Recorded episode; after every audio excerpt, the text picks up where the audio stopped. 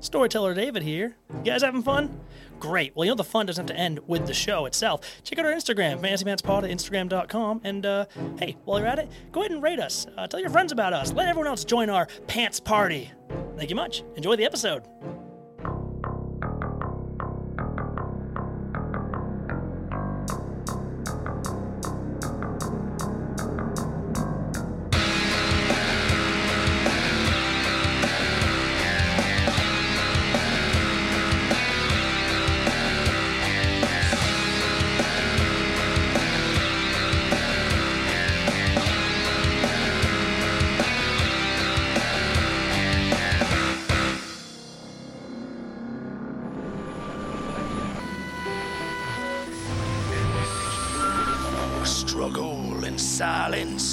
Caverns dug deep, and chains of guilt broken for uncle and niece. Jean Franklin stood strong as claws raked his skin, just a held to the wall, shooting arrows within. Zeb's blades of flurry severed many a hand, and Jules' magic supported in a masterful plan. Together they banished the malevolent past, freed the good folk of God's breath from the shadow it cast. Spirits rest, darkness gone, slay the night, break the dawn. A new start, a new start. Final excerpt from The Awakening Song, the Song of Seven Jewels. Co-written by Proclaimer Emmett Corden and Proclaimer Tungsten Ward. May they find peace in the arms of the Covenant Gods.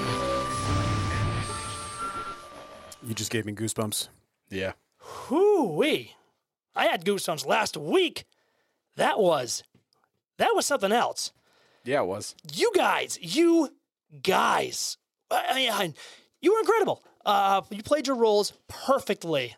Jean Franklin up there tanking every blow, stopping that last hand for hitting Coley, getting that uh the the, the, the actual like attacks onto his uh his death saves.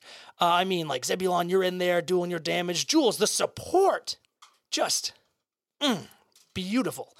Uh, I'll be honest with you, me and the monster both really underestimated you guys. Well, uh, yeah, I mean, um, if if any one of us wasn't playing that that chosen role, then Right. the whole thing could have fallen apart. And we saw how one hit could either change or end the fight Mhm. for Yeah. somebody. If we had one wrong move, Yeah. it would have been over. Well, if if anybody else except for Jean took that hit, then they'd have been down. Yep. It was a it was a risky, risky with, thing. uh, with 14 HP. Yeah. Well, well, even I feel that. I even, feel that. Even Zeb with 21 would have been down because that first Yeah. hit was 22 Oh, that's right. It HP. was. Yeah. yeah. And then the whole thing shit. just, yeah, falls apart. I was gonna play mean. I was gonna go after down people. I was I was out to kill. Oh, wait, are and you- are you you s- guys just played perfectly. You were going to play mean. Does that mean you took it easy? What the fuck? Right. No, I opposed mean I, to I like didn't any get other to play week. mean. Or, I didn't get to have turns. You guys were slaying me, throwing me this way and that. Oh my god, it's beautiful. It's brutal, but beautiful.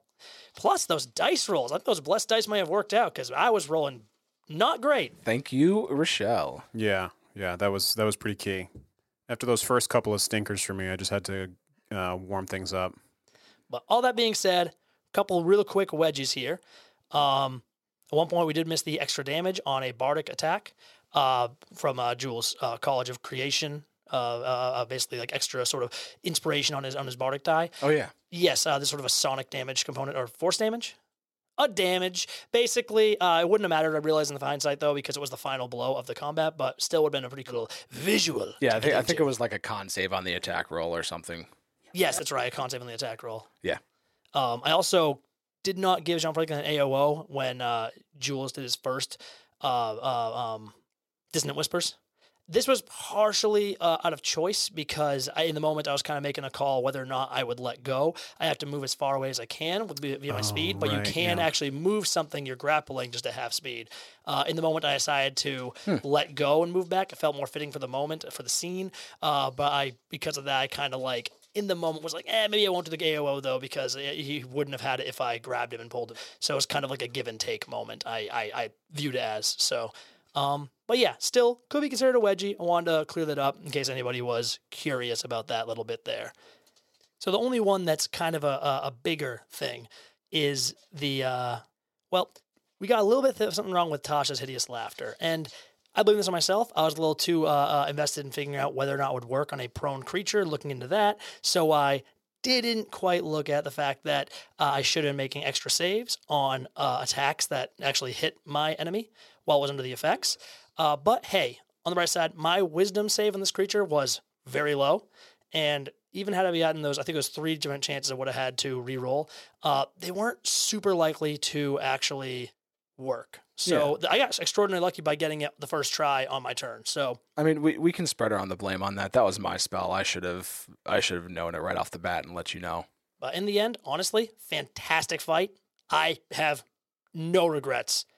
And uh, here we are moving on into the conclusion of God's Breath.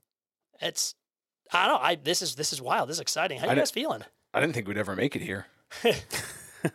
well, I know when we first, I mean, this is a lot of unzip talk, but when we first started the arc, David, you were thinking like five episodes, I did. I did. Yeah. Yeah. What is it like ten now? something like that. Like nineteen or twenty we started. Something like that. Yeah. It's, it's ten or more. I got really excited and kept adding things. It, it feels li- it feels like both yesterday and last year at the same time. Feels like It we've does. been here a long ass time. It really does. It has been it's been big. I, I think a lot of things have changed for a lot of these characters, and man, I cannot wait to go back to the Radiant Citadel and to see how these developments are moving on. Um, before we do move on, do you guys want to do a little bit of um, mail time, super, super quick? Oh yeah, sure thing. Yeah. So, um, Mail time, mail time, mail Here's the time, mail mail that time. never fails. It makes me want to wag my tail. When it comes, I wanna well. Mail. Thank you. Thank you. You guys both had to look like, what the hell are you talking about? oh yeah, I knew the thing. Are we gonna get? Are we gonna All get right. sued now or? No, No. it's parody. Oh, okay, great. uh, so, so in addition to um, the the other week on Instagram, we posted the uh, the stickers and talked about the letter that we got from uh, our friends uh, Rochelle, of course, and uh, Danny Pirate, who paints minis and all sorts of really cool stuff. Super, super talented.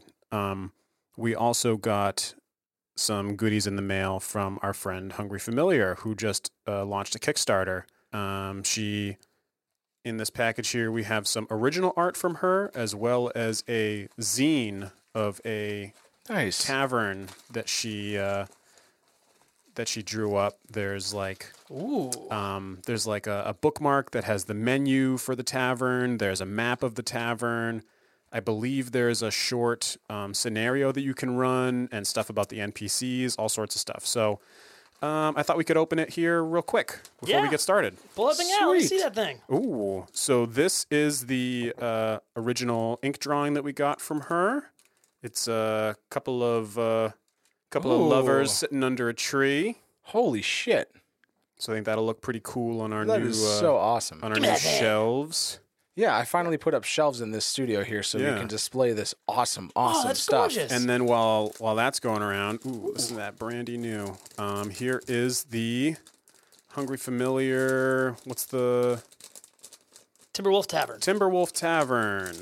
That's the one. I wanted to say Nice. our tavern, but it's not ours. Check that out. Not so ugly as ours. Oh, that's cool. I love it. So we got some extra goodies in there. We got some stickers and stuff like that. I haven't opened it to really figure I'm gonna everything have out, to. but I'm, gonna, I'm gonna have to read this to Danny. I'm calling dibs on one of those stickers. Oh, Uh, absolutely. This isn't, this isn't totally well known yet, but uh, we actually had to put off last week's uh, recording uh, for a few days because my computer, my faithful, faithful computer, died. Uh, that night we were about to start the fight, so I got a new one, and I am so glad to be getting all these stickers from all these cool folks and decorating it. Never really done that before, and it's it's really cool. yeah, it's looking cool so far. You got some uh, Happy Cat from our buddy Morgan Gleave, some You Are Wizards, one of Danny's stickers, Halfling's Den. I see Spectral Craft on there. And now I'm getting this cat from Riddick uh, Habit. Letterkenny fame. Yeah, that's right. Yeah, yeah, Yeah. the cat that was on the poster in Letterkenny. Yeah. Still just isn't as good as friends, but we're not getting into that today. You were the You one who brought it put up. that to bed. Yeah, Yeah, you just brought it up. and I'm putting it back to bed. you bed. just brought it up. I just want to remind you how foolish you are. You're alone. You're alone in this. I'll die on this hill. I don't care. That's I what's going to happen. Yeah. You are correct. Well, gentlemen, you have been through a lot in this last number of episodes. I mean, I you went through the horror arc here, and I feel like you went through the wringer, and you came out of it. I think it's time to close the book on God's breath, and maybe, just maybe, to claim your reward for everything, everything you've been through. But first, let's open up the cold cavern beneath a lonely, dark farmhouse. You are surrounded by just walls of red clay. In the middle of this room, just a, a pool of dirty water, hands and fingers sort of floating atop it. And you stand in silence. I think the first thing that happens is we see Kiana still kind of on the ground where she was stabbing at the last uh, hand that was attacking her. Looks around at all of you, her eyes wide, taking you in, person to person. And there's just so much in those eyes. You don't need to roll insight to see the gratitude. And then her eyes close. And she slumps backwards. The exhaustion of these last days, weeks, you don't know, finally taking their toll. And she rests. Cully just reaches down, puts his head on her chest, stands up. She's sleeping. Poor thing. Looks like she's been through hell. I don't know what she's gonna want when this is over. I don't know if she wants to stay here. And maybe I have to stay too. I, I will. If it comes to it. But I will make good on my deal with you first. Now, I don't know what you all, but I'm ready to get the hell out of this hole. Uh, yeah, Zebulon walks over to to grab one of Kiana's arms and you know put it over his shoulder to try help carry her. So she's um free now that this thing is dead. There's a an expression in Cully's eyes that's hard to read. He just nods slowly, staring down, dismembered hands all over the floor, eyes flickering from place to place, and says, Yeah, I think we both are. Finally freed. And he grabs the other arm. So that means that upstairs they had a chance. We don't know what their purpose was. If I could feel this thing for a second, I could feel it creeping in on me. And I would have done anything that it ordered me to. Maybe they were meant to come down and attack us while we were fighting it from behind. I don't know. Zeb, you said that yourself. If we didn't do what we did, they might have killed us. I just want to know what it was like. Maybe when maybe when Kiana's awake. Let's get out of here. And you each take an arm. It's pretty rough moving through the uh, the tunnel, moving in. It's a tight squeeze, but perhaps with your uh, sort of smaller frame, it's easier for you to maneuver. Taking the front, and gently and slowly, you push around and up and up. You work your way up the ladder into that small pantry, into the farmhouse proper. And I ask you now, what do you want to do? See, everyone climbs out. Kiana still sleeping. This first room has two bodies on the floor. I think, uh, I don't think Jules and Chester are saying much. Chester, especially after the conversation he was he- there for, uh, has been very, very quiet. And as he sees these bodies, like, face very white, Yeah, I head down. where I was going with that was as we get up and we cross over the bodies, I think Jules grabs Chester's head and kind of covers his eyes and pulls his head in towards his chest as they walk by, kind of shielding him from from seeing all of that. Zebulon's feeling kind of claustrophobic, um, trying to put on an air like he knows what he's doing, and just walks straight for the. He just wants to get Kiana and get out of here. Put this behind him. Hell yeah. the door damaged, the splinters of a chair still all over the hallway just outside. I think, Jules, you must have your rapier out, the only light source for this group to follow Yeah. currently. Hell yeah. You move out of this room, away from the corpses, away from the smell of rot emanating from that cellar down below. What's your plan now? It's the middle of the night. You're at a farmhouse. There's nobody around. I don't want to speak for anybody, but Jules doesn't want to stay the night in this place. Yeah, I don't think it makes sense to stay here. I think it would No. be I think it would be smarter to go to like the next house down the street sort of thing. At least. Yeah. Like, I'm thinking almost maybe just camp out outside of this neighborhood. Yeah. Yeah, we could do that too. We could I don't know. That, like I said, I don't want to speak for anybody. I just, I don't want to stay here. Let's um let's find a safe place. We can we can start a fire and we can take watch and uh, rest until uh, the sun comes up. All right. So you guys move away from the farmhouse. As you're stepping past that last body down at the base of the porch, John Franklin's eyes fall on it. He turns to Cully. Is it possible to get, well, information on these folk that lived here? They have people? I would be much obliged if you could look into it for me. Cully just nods. Yeah. Kiana will know. And as much as I hate to say it, we'll have to tell her everything.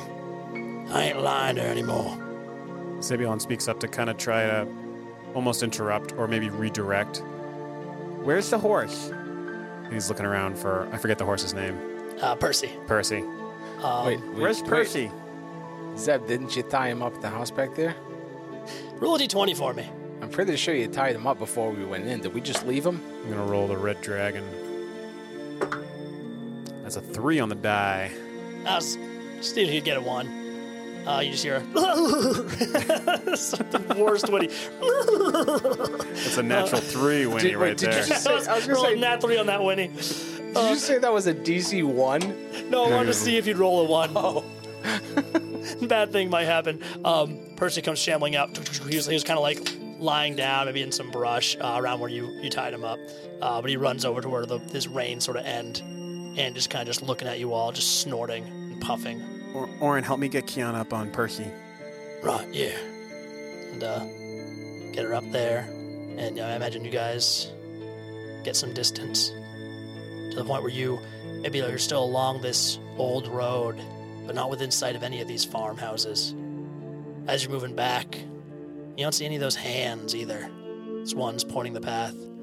And maybe they were the ones making up that creature you fought. Maybe they weren't. Maybe there are some mysteries you're not going to solve here but you at least know that they are gone for now. Are we gonna learn later though? Like Jeremy and Steven? Yeah. Because I think that they were the, the hands. Maybe. Who knows? I mean, the tunnels under the floorboard tells me that Yeah. they were the hands. Yeah, we saw a whole bunch of hands. So if we just went around like killing hands, do you think we could have made this thing weaker? all right, wreck on the whole thing. Let's redo this.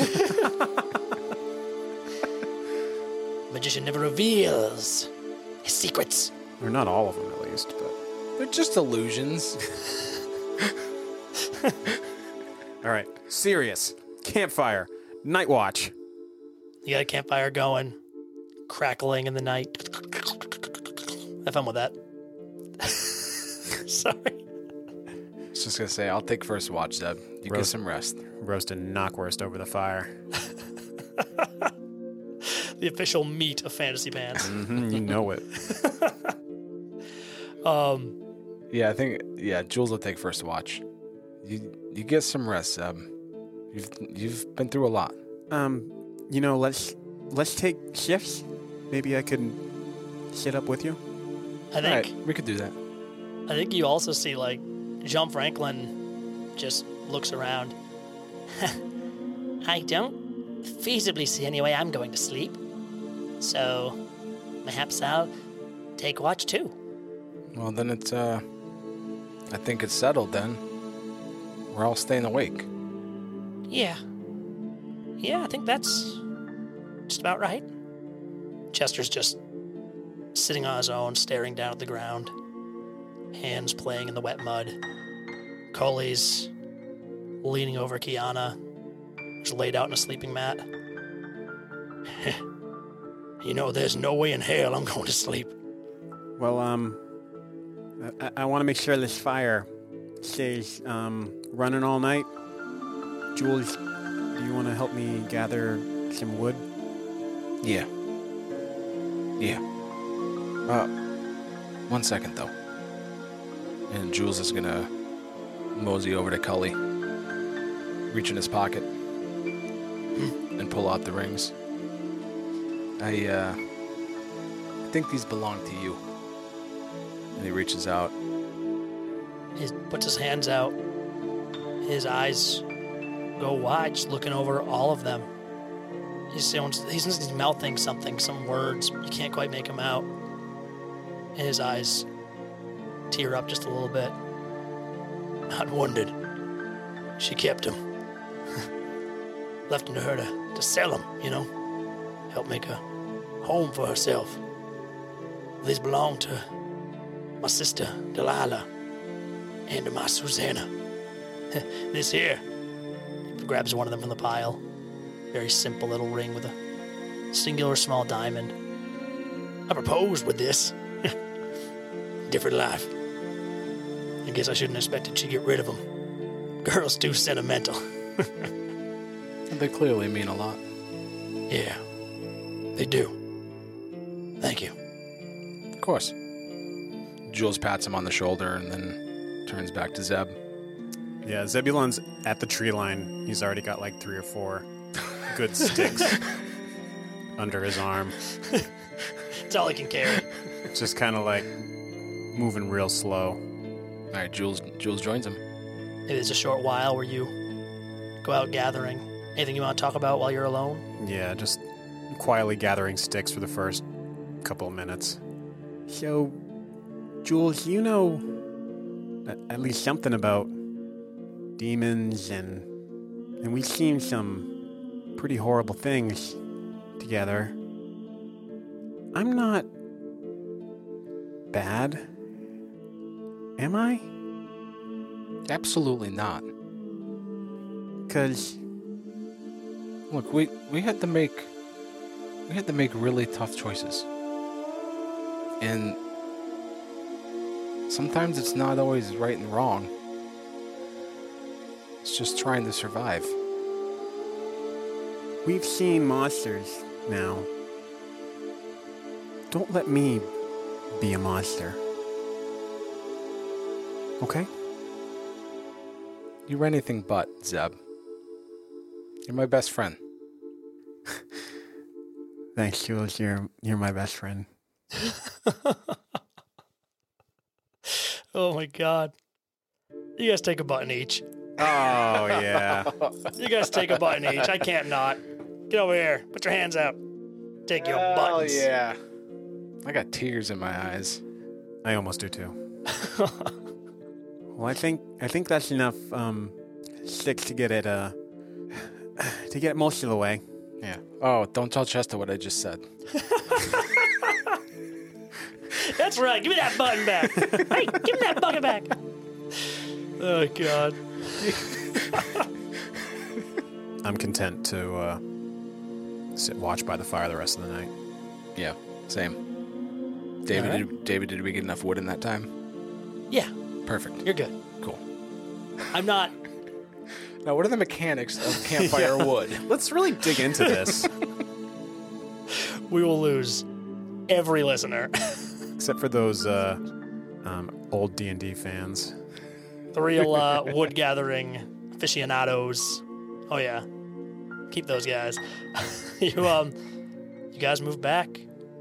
Zebulon, you stay up and watch. And I'm just gonna ask, who does sleep?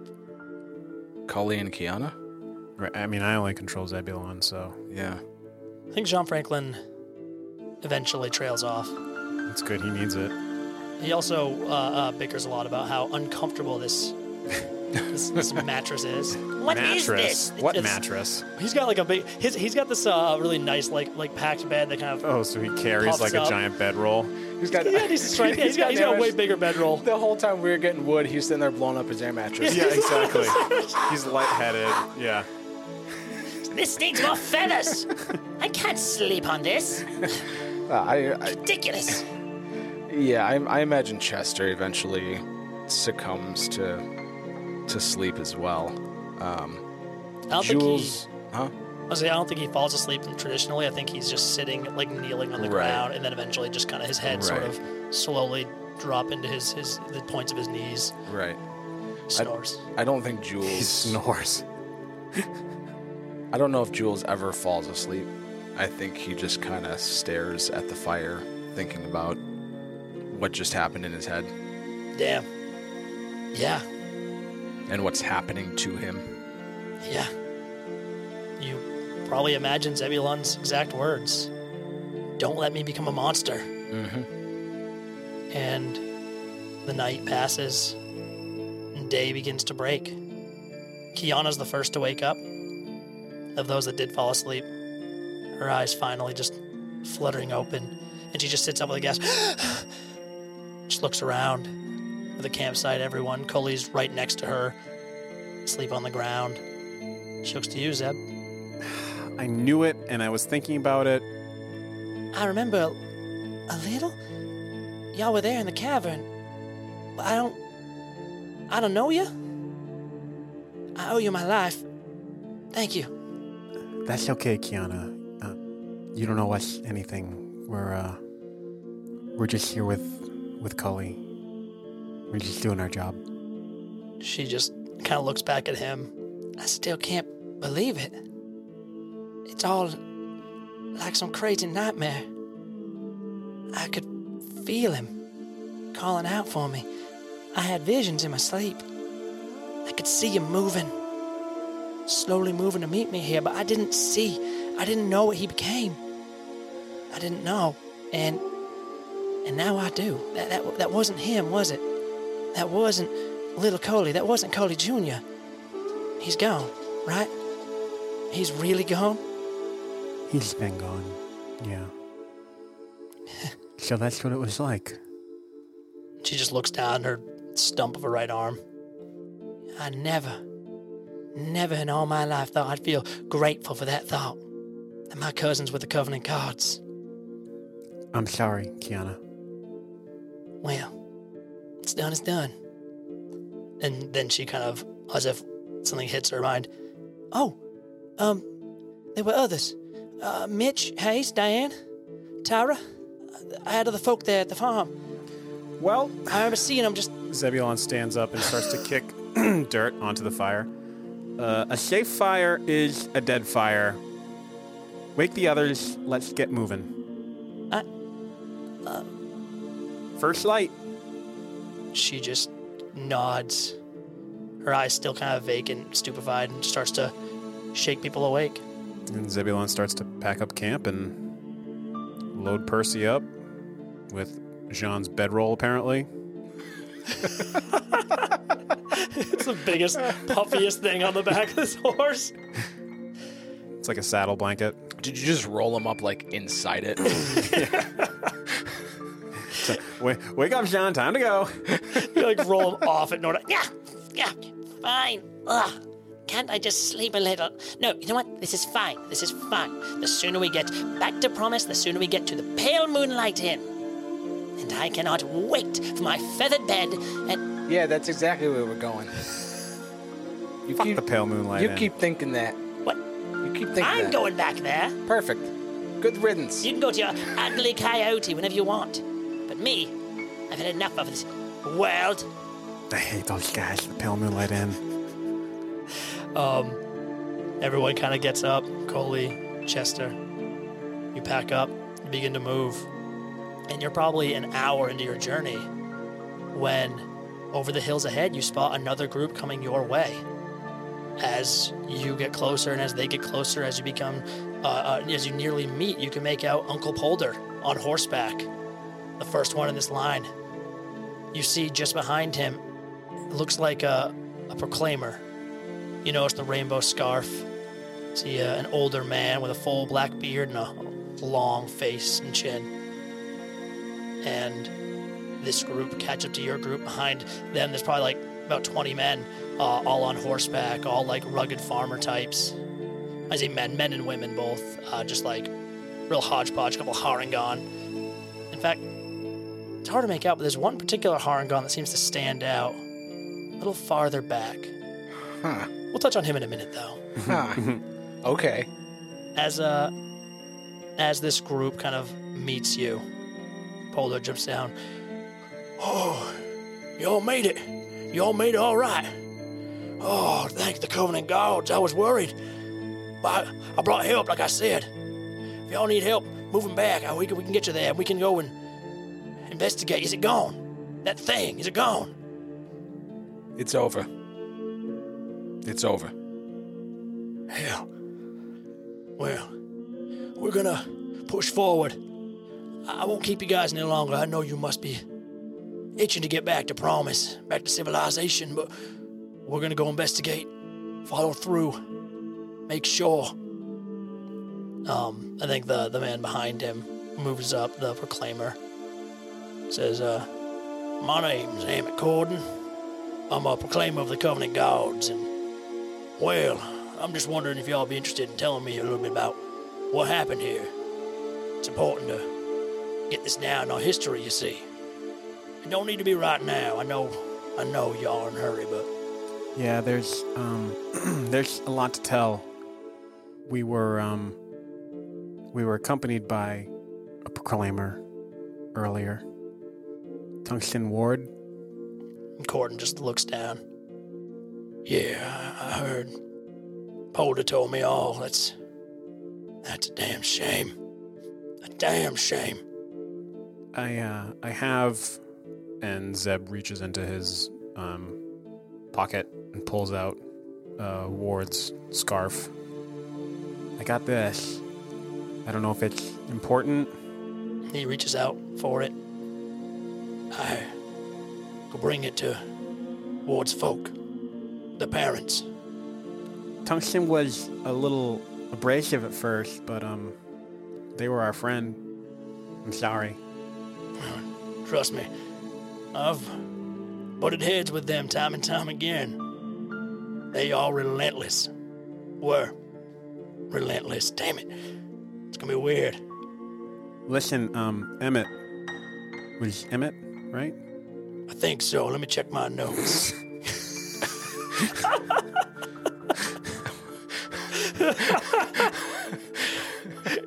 Damn it with an A. Says right here. How do you Damn it? Damn it. Emmett. Like damn it. Oh, now I get it. Emmett, listen, you should um, you should know that um, uh, there's there's nobody left back there that that needs help. So proceed with that understanding. I think if you want the details, I think that might be for Cully to decide. He looks up, and Coley behind you just nods and says, Yeah. Give us some time. You investigate. We're gonna head back to the Citadel. I got things I gotta do there, but you have my word. I'm coming back. And I'll tell you everything. About me, about this story. Some stories deserve to be told. Right? Emmett just nods. I think uh, some of these guys in the group are kind of getting a little, uh, you know, they biting at the, chomping at the bit. That's the one. Chomping at the bit. Mm-hmm. And uh, they start to move forward like, Come on, we gotta go. We don't know what's heading up there. Might be folk who need help. um, some of the ones that didn't really hear what was being said. Emmett kind of nods and then, oh, Uh, just out of curiosity, uh, that the only thing Ward left? Scarf. Ah, I need a second. you knew I was gonna be, I, I was gonna do this. Moving hard. No way I wasn't gonna. You feel that diamond Yeah, I know. pressing on you in your pocket? and I wasn't gonna bring it up, but now that I'm not gonna fucking lie to this guy. Uh, it's your choice. I, I know he's going to say something. I just need a second to figure out exactly how he's going to. Uh, you know what? Screw it. Um, oh, well, yeah, there's, um, there was this. And Zebulon pulls out the recording diamond. There's a lot on it that, that I kind of need. Well, um, perhaps if you're feeling kind enough, you could bring it back after after you take what you need from it. Oh, Might uh, be footage on there that Ward's folks might want to have brought back to them. bring it back. Yeah, that's, um, yeah, that's great. I can, uh, I can do that. You don't mind if I, if I borrow it for, just, just to get the footage. He just kind of looks for a moment, nods, and no, yeah, that's what you've been through, what you've done for us. I heard about the snake in town. Any possible thing I can give for you, I mean, take it. yeah, the snake. That was that was us. I think that's on the diamond too. We'll want to um, see that. I hope you understand. Coley just kind of tips his straw hat. Best get going, Emmett. I'll see you again soon. I promise. I'll find you. We gotta tell Ward's story together. And this group begins to move off. Holder in the lead. Kiana is staring wide eyed. She hadn't asked since this morning, but she heard what you said. No one left. Just buries her head in the mane of her horse, or the only horse. I imagine. I actually don't really know who's riding it. I was assuming uh, it was Coley and Kiana on, on Yeah, I was, I was assuming at least Kiana was riding. Okay. And so I take it you move on. Yeah. Zebulon's got nothing left to say. It's a long trip to promise. Almost a full day's ride. Well, because you're walking, most of you. And then as you start to move off, as uh, Kiana's sobbing, very weakly next to her, you just hear Chester's voice. It, it was self-defense. It was self. And he just trails off. And you move. Do you think it's a quiet trip back? Zebulon's at least pretty quiet. I think so. Maybe like after a few hours, Coley and Jean Franklin prod Kiana for information on just the folk who they can talk to. I think both of them are invested in maybe trying to, to get their families some compensation, something. And and there's there's so much more than just those people in the farmhouse. There's so much more. There's the death of Ward. There's this theory of planar absorption. There's this fucking monster. I mean, like, we're talking about world shattering shit. Everything just changed for us. Yeah, how do you go back to normal? We don't. We can't. And I nearly forgot. As you're uh, zoom back in time just a short bit as you're parting from this group, you do see one figure that stands out from the rest. Sort of in the back, a lot of folk are kind of hushed whispers around them, gathered up, and a name rings out here and there amongst these whispers. Crispin Dubois, Crispin Dubois, hey Crispin, this way, come on. I'm gonna need you on this one. You remember hearing this name once before, spoken by Ward, a luminary of God's breath. And as you're sort of passing by this figure, as maybe they turn and take your little group in, I would like Stephen to describe Crispin Dubois for us all. Yeah. Crispin Dubois is a Harengon. He's got um, sort of like a gray, dusty uh, color fur, a little bit of white on the center of his face. The rest of his face, though, is covered up by a red bandana that he wears around uh, over his face and nose, and sort of tied into the back of his bandana are his ears. His ears are tucked in behind it, Holy shit. so they're kind of down over his head.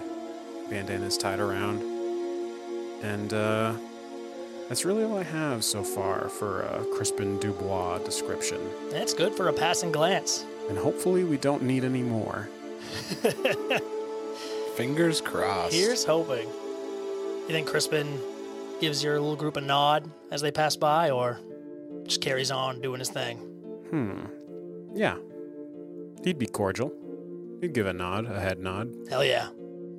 As he goes to join the rest of the group, a luminary moving to the former battlefield.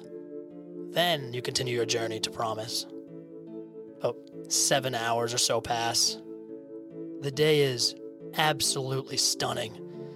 Not a cloud in the sky, rolling green farm hills. It's hard to imagine that just beyond this beautiful land lies something so, so horrible, so dark. It could be easy to forget as the nice, cool breeze mingles with the heat of the sun bearing down on you. And then you see Promise. Town bustling. You see a, hill just beyond it where you know uh, soon, potentially, a gem will appear to take you home. Thank goodness I am starving. Of course you are. I think as you're getting close, Jean Franklin kind of shoots down ahead, talks to some folk in town, comes back to meet you. Well, we're in luck. Looks like the Jasper's coming soon. We have about an hour in town. Okay, well let's um I guess let's see how Uh, how Promise is after the snake attack. As you step through the streets of Promise, you see the colorful drapery all around has been put away. The Awakening Festival is over. There's no low droning singing coming from every corner of every street. There's no stage set in an open field with a choir of proclaimers. Things are back to usual here in this town. Just simple trade going on, a lot of stands closed down, a lot of farmers moving in to sell their wares from the fields. A lot of nods in your way as you come by. Because just as before, you stand out here in this town, in this world. And everyone knows the story of the guys who fought off the rattlesnake with Emin Rath. Emin Rath and Bink don't seem to be here. You pick that up instantly. They have a way of attracting attention if they're anywhere around. so they must have taken off some time ago after making sure that uh event at the festival wasn't going to repeat itself. Never to stay in one place too long, those fellas. In and out. So you're moving through the town. Is there anything particular you're seeking out? You're looking at me like Hey, you're looking at You- each you other with I'm, something I'm just hoping that you got something because I kind of don't no, have I don't. much. I don't have anything. I mean, I, I think Jules is gonna eat something. Yeah, Zebulon is pretty hungry. Yeah, yeah, Seven hour walk. yeah. I, I think Jules at least is eating out of necessity. I don't think he's thinking, "Oh man, this is so good." Yeah, food, food. I just think he's kind of going through the motions of eating. He's feeling like really out of place right now, and really just kind of every life is happening normally around him, and everything that just happened is not normal. Life is no longer normal. So it's this kind of surreal kind of walk through the crowd and munching on whatever's there. Wherever they stop to get food, Zebulon's going to ask the proprietor. So, um, is there any more news about those poachers? um, woman behind the bar just, no, no, no news at all, really. Looks like they were local folk here. But, uh, whatever's going on is all hush hush. I think that was a lot of them, though. We haven't seen any more trouble. Oh, okay. We'll have to, uh, we'll have to ask when we get back to the Citadel. Oh, y'all know people in high places, huh? well, I mean, I don't want to kiss and tell, but I don't know why I said that. she, she just weirdly walks away from you. I will say one thing that's interesting as you're as you're moving I through guess you town. can't take that one out, huh? God. I, I wouldn't if I could. Oh God. Uh, one thing you find that's interesting is uh, amongst the stairs coming towards you, there's a lot coming towards Kiana and Coley. Coley, who's no longer in disguised form, not as Orin, not as Lady Dre, but as the man he really is, as Coley. Is there any, um, does Zebulon detect any aggression towards Cully? Because he's kind of on edge about that. It's not necessarily aggression. To some folk, it's a bit of pity. To some, it's, I hate to say something so strong, but almost disgust. The man who fled, and all the songs. But there are a few faces in this crowd that look on with pride at the man who came back. You realize that maybe the reason he was, uh, Orin is, is so unliked here because no one actually knew who Orin was. Just a figure that showed up on the Crystal Network one day, and not a single soul in Promise recognized him. And what happens now with this character, with Cully, Orin, who they will become when they get back to the Citadel, you don't know. Yeah, it's for him to decide. I think as you finish your meals, stepping out of this little tavern with little time left, someone sort of shoots out of the crowd towards you. A small figure comes running at you, just, oh, I, I found you! I found you! I was, I was so worried. I, Ruby. Is What? that her name? Hannah! Hannah. Why Hannah did the I- dog. That's Ruby! Jesus Christ, Steven. How did you not remember that? I feel like I said Ruby like Ruby's her last name. It's oh. Hannah Ruby now. Oh, I thought it was Ruby Hannah. where did Ruby come from? That's like the second time I said Ruby. I have no clue. Oh, beautiful. I should just stop talking about it. So Just stay quiet till we get back to the Citadel. Two beer Steven. yeah, exactly. Fucking letting loose. No, that's three. Hannah comes Are up. you my mom? Yes. that explains it. Uh, she comes running towards you all with her arms filled with these like four little figures, and she just kind of looks at you. I, I made them like I asked. I couldn't find you after the festival, but folks said you were still on World. I've been waiting. I, I really worked hard on these ones. I know you guys did. We did a lot for us. Eh, well, here, she reaches down. She pulls up It's figurine, little straw doll of Jules. Oh, jeez. You don't know how she managed to dye a cloak to look like the exact colors of your own, but it is impressive. Even a little wooden uh, carved lute resting on the back. This is beautiful. How'd you do that? Well, I'm pretty good, mister. That's why I do it. No kidding. Yeah, I want to do it all my life. Is this is this for me? Yeah. Y'all paid for it, remember? Thank thank you so much. This is so special. This is real special. You got a gift. She's just beaming. And she looks a little nervous when she turns to you, Zeb. Uh, I never made a dragon one before. I, I hope it turned out okay. And she hands you a little figurine of Zebulon. It's, you know, probably half the size of the Jules one. Um, but somehow she managed to nail the, like the the head. I think there's like you could see almost like there's bits of beak, like a bird's beak, kind of like uh, uh, worked around in the straw to like formulate the head.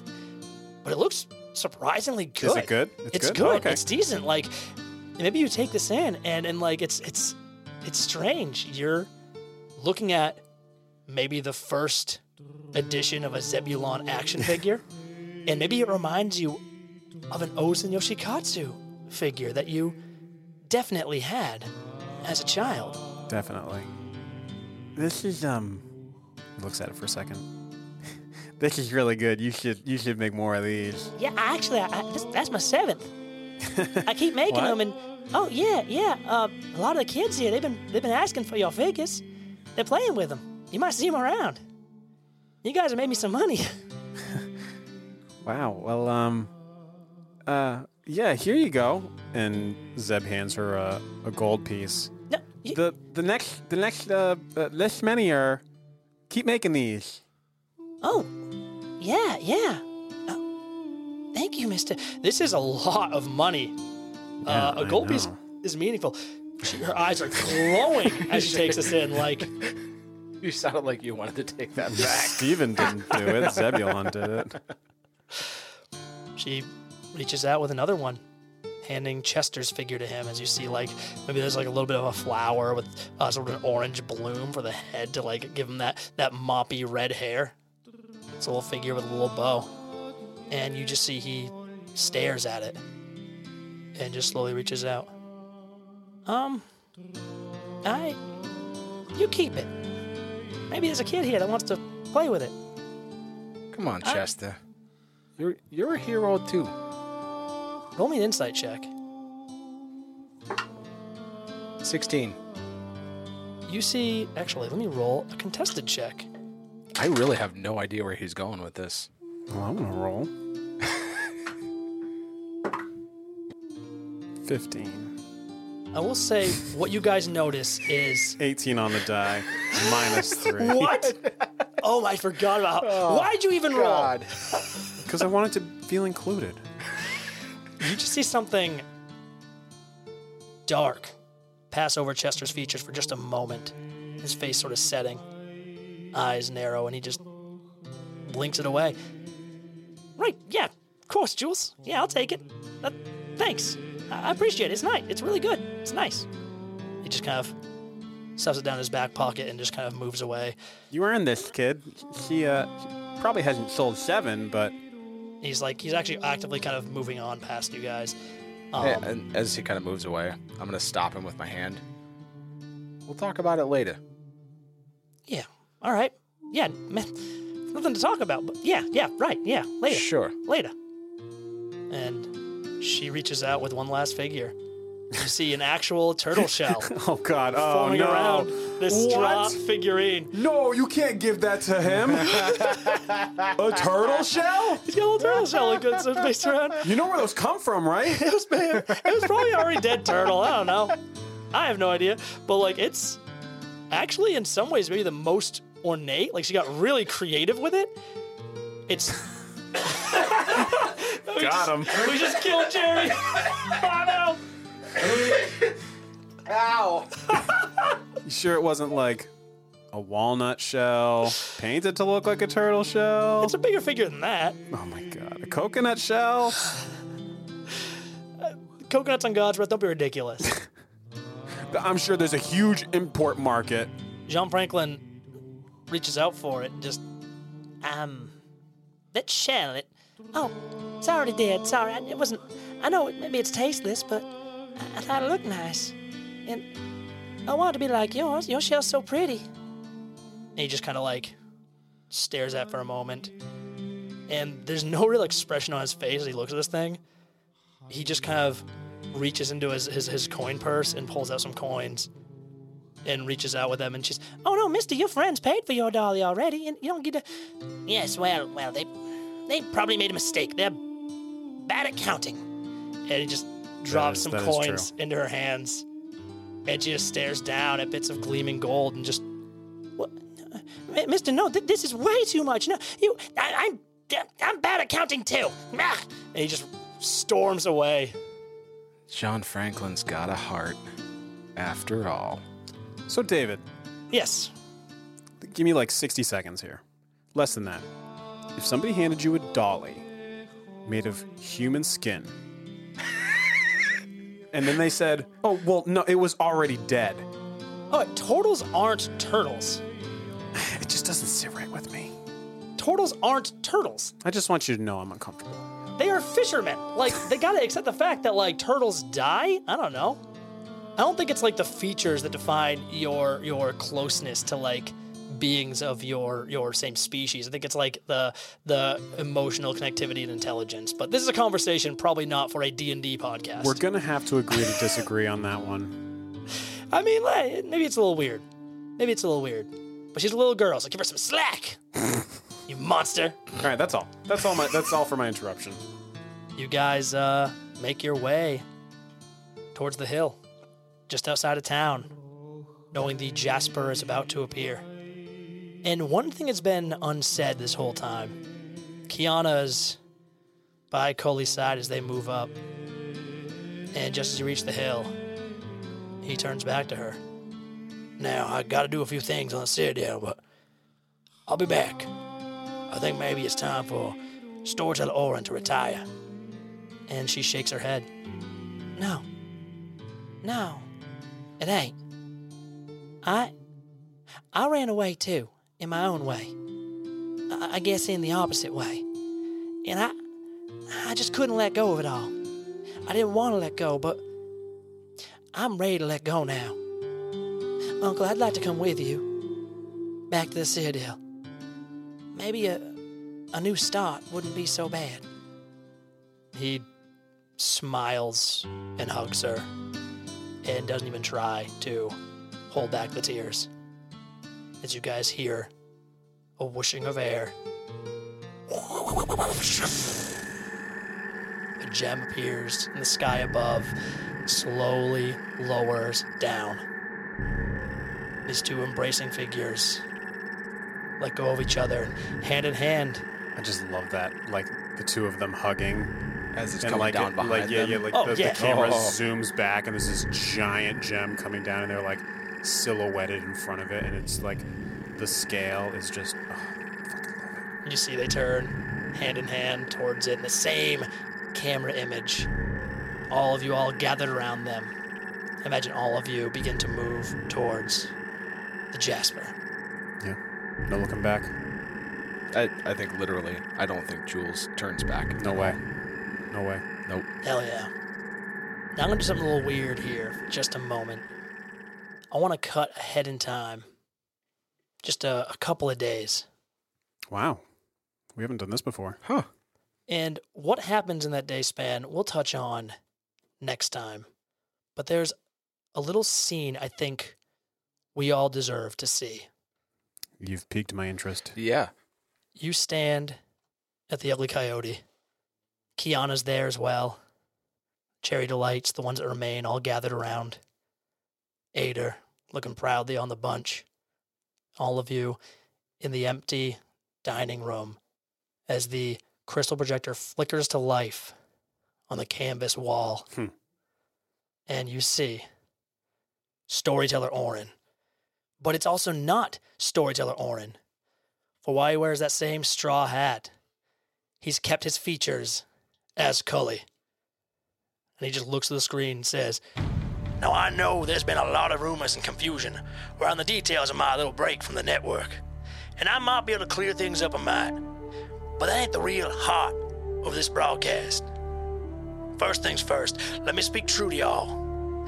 I was not born Storyteller Orin. My real name is Cully. Cully Groundspur. Ten years ago, I lost my little boy to dark forces in my homeworld of God's breath.